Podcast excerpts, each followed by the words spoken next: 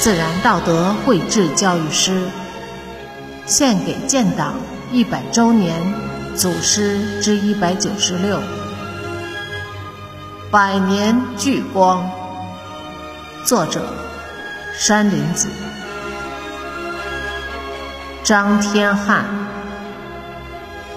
张天汉，时任中共三台北区区委书记。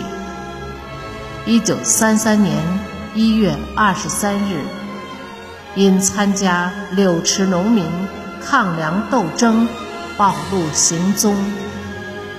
一月二十六日被捕，在狱中受尽酷刑，始终坚贞不屈。